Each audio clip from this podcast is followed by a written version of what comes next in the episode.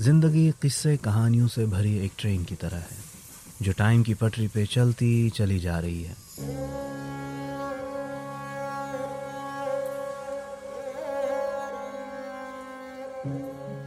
और इस सफ़र में हम सब मुसाफिर हैं।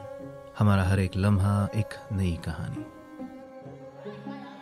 चाहे वो कॉलेज के दिन हो या नानी के घर की यादें, या ट्यूशन सेंटर वाला वो पहला प्यार। वो तो हमेशा स्पेशल रहता है।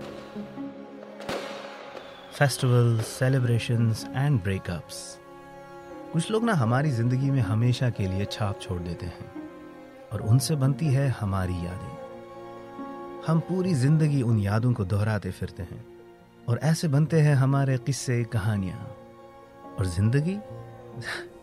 ज़िंदगी ऐसे ही किस्से, कहानियों से भरी ट्रेन की तरह है। जो टाइम की पटरी पे चलती चली जा रही है। अब हर ट्रेन का एक टीटी होता है, और इस किस्से कहानियों की ट्रेन का टीटी मैं हूँ। मेरा नाम है अलिफ, और मैं कहानियाँ सुनाता हूँ।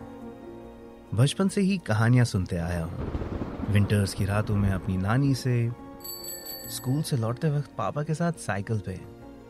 खाना खिलाते वक्त मम्मा भी कहानियों का ही लालच देती थी। फिर थोड़े से बड़े हुए तो हर तरफ़ कहानियाँ ही कहानियाँ बिखरी देखी मैं ला रहा हूँ आपके लिए ढेर सारे किस्से, ढेर सारी कहानियाँ। वो कहानियाँ इमेजिनेटिव है या रियल वो आप तय करेंगे। मैं तो बस कहानियाँ सुनाता हूँ। मेरा इंतज़ार कीजिएगा।